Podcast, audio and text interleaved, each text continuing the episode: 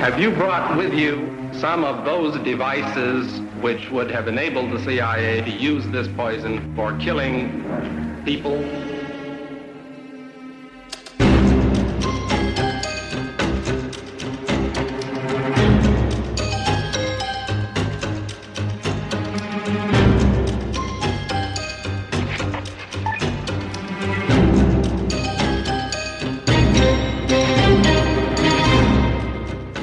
Så der er noget.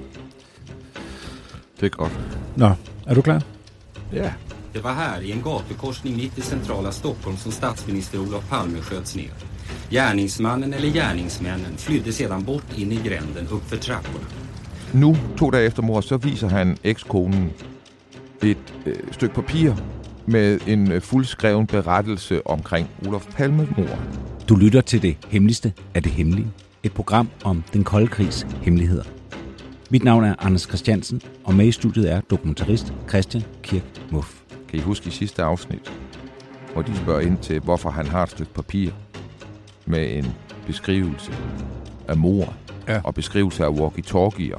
Politiet siger til ham, hvordan kan du lave den beskrivelse, så siger han, det er offentligt tilgængelige oplysninger. Mm. Den anden marts, hvor han skulle have skrevet det her. Det er det altså ikke. Olof Palme och hans hustru Lisbeth hade lämnat biografen Grand. En man i trettiofem-årsåldern sköt statsministern med två skott i bröstet. Vi talte jo om uh, Ulf Hamacher sidst. Vi er i gang med verdens største historie. Ja. Behøver vi at genopfriske, hvad verdens største historie er? Nej. Men lad os gøre det alligevel. Altså, det er øh, mit forsøg på at lægge en teori ned over palmemordet og understøtte den så meget jeg kan i dokumentation fra politiets eget materiale og andre kendte fakta. Uh-huh. Og øh, øh, indtil videre har jeg jo dybest set kun fremlagt faktuelle ting.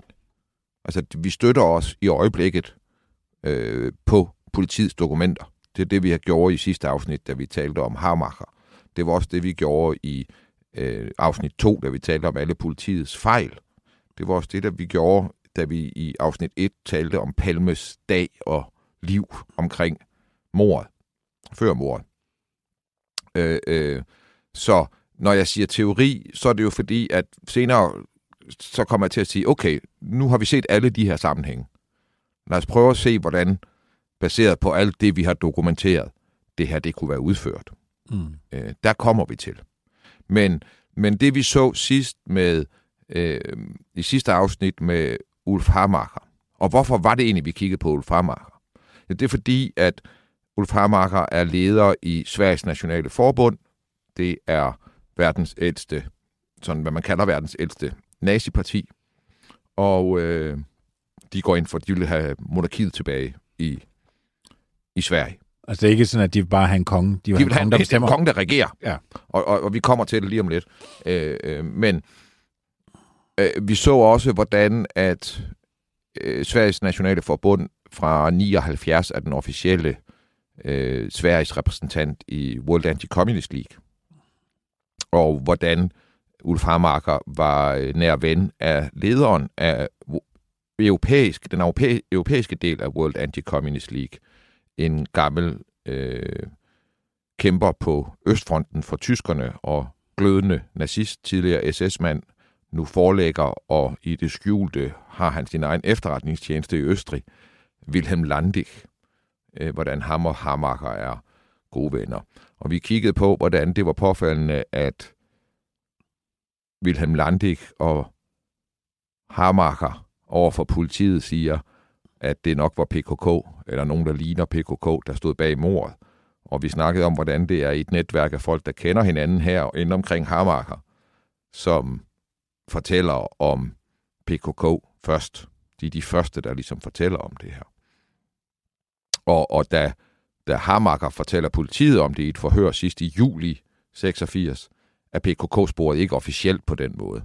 Mm-hmm. Æ, og i et brev fra maj seksogfirs, altså måneden før, kan man se, at Landig peger på kurder, tyrker-agtige, som dem, der har begået mord.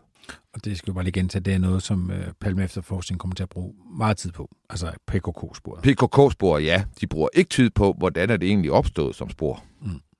Øh, øh, men vi kan se her, at det er i kredsen omkring Hamacher, at, at P K K bliver øh, nævnt meget tidligt. Blandt andet af læreren på Politihøjskolen i Psykologi, Åke J. Ek, mm. som også kommer til World Anti-Communist League-møderne. Mm. Hvad hedder det? Sidst sluttede vi med, at der var hilsner fra Karl Kovarik i Østrig via Landig til Ulf Hamacher. Og øh, i et brev, han havde skrevet, har øh, hvad hedder det, Landig for at takke for den fantastiske fest, de havde holdt for at fejre Sveriges Nationale Forbunds jubilæum i oktober femogfirs. Mm. Der nævnte jeg, at jeg havde grund til at tro, at Per Rudberg, toppen i, tidligere top i marinen, han er på det her tidspunkt gået på pension, men at han havde været til stede til fejringen. En kær lytter har i vores Facebook-gruppe sendt et link til et program, hvor det i hvert fald fremgår, at i november holder Per Rudberg et oplæg i det, der hedder Sankt Michaels-ordenen. Og det blev jeg meget glad for at se, for det, det jeg fik der, var et trykt dokument fra tiden, der dokumenterede det. Og jeg havde kun en menneskelig kilde på, at det forholdt sig sådan der. Men det er rigtigt. Per Rudberg holder for Sankt Michaels-ordenen et møde i november femogfirs. Og Sankt Michaels-ordenen er stiftet af Ulf Hamacher og er et katolsk, højrituelt, kultagtigt, øh, der fejrer, der, der ligesom fejrer nogle højtider. Og det er, det, det er katolsk. Og de der, der, der de, de folk konverterede lidt til katolicismen i halvfjerdserne for at stifte det her, og det er noget mystisk noget. Øh, øh, at der er noget mystisk religiøst i spil, kommer vi meget tilbage til senere. Mm. Det er værd at bemærke, fordi han er jo chef for de folk, som står for officersoprøret. Han er gået på pension på det her tidspunkt, da han var fungerende marinechef, var han den ultimative leder af Stay Behind. Ja.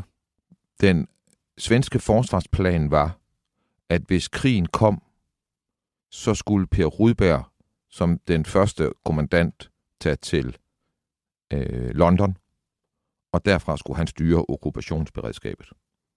Det var hans udtrykkelige opgave. Så Per Rudberg er den, der ligesom, hvis krigen kom, så skulle han fra eksil styre Stay Behind i Sverige. Det vides. Så er der ikke mere for den statsbetalte femogtyve øre. Efter fireogtyve syvs lukning er Det Hemmeligste af det Hemmelige blevet en podcast, du skal betale for. Gå ind på hjemmesiden det hemmeligste punktum d k og læs mere om, hvordan du fortsat kan lytte til Det Hemmeligste af det Hemmelige.